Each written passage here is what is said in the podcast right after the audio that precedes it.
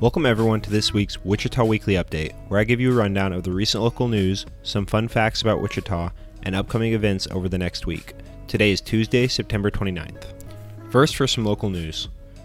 On Friday, October 2nd, 1970, at 1:14 p.m., an airplane carrying 37 passengers and 3 crew members crashed. 29 members were killed at the scene and 2 later died of injuries.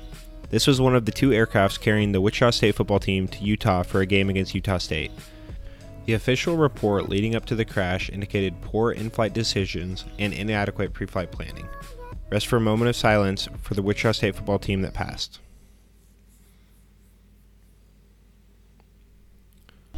As we mentioned in a past episode, a Sedgwick County judge struck down the petition of over 17,000 signatures to save Century 2.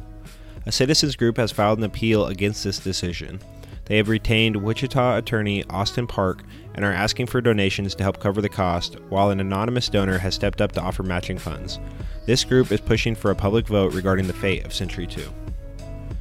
Deborah Gladney and Angela Muezi Hall created an app called Quick Hire to help connect employers and job seekers in traditional blue collar industries and trades. So if you or anyone you know is looking for a job, check out the Quick Hire app. Jay Golden, the president of Wichita State University, has resigned. Just last year, the search for Dr. Golden lasted several months and cost about $100,000. There are very few details about the resignation at this time, but we will keep you updated.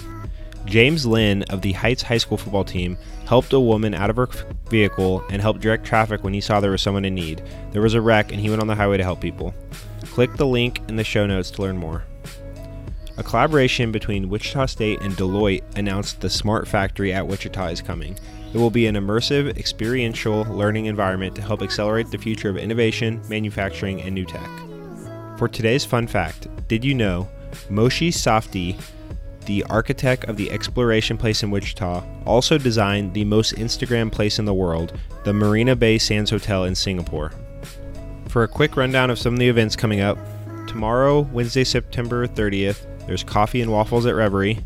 On Thursday, there's a wine walk at Chicken and Pickle, which benefits Victory in the Valley. On Friday, ICT Blocktoberfest starts and goes till Saturday. Field of Screams is open Friday night. On Saturday, in addition to Blocktoberfest, there's Woofstock 2020 and the County Fair at Cowtown. That's it for this week's Wichita Weekly Update. I hope you all have a great week. Let me know if you enjoyed these updates and what you would like to hear more about. To join our email list, go to our website, wichitalifeict.com, email us at wichitalifeict at gmail.com, or message us on social media. Thanks. Have a good week.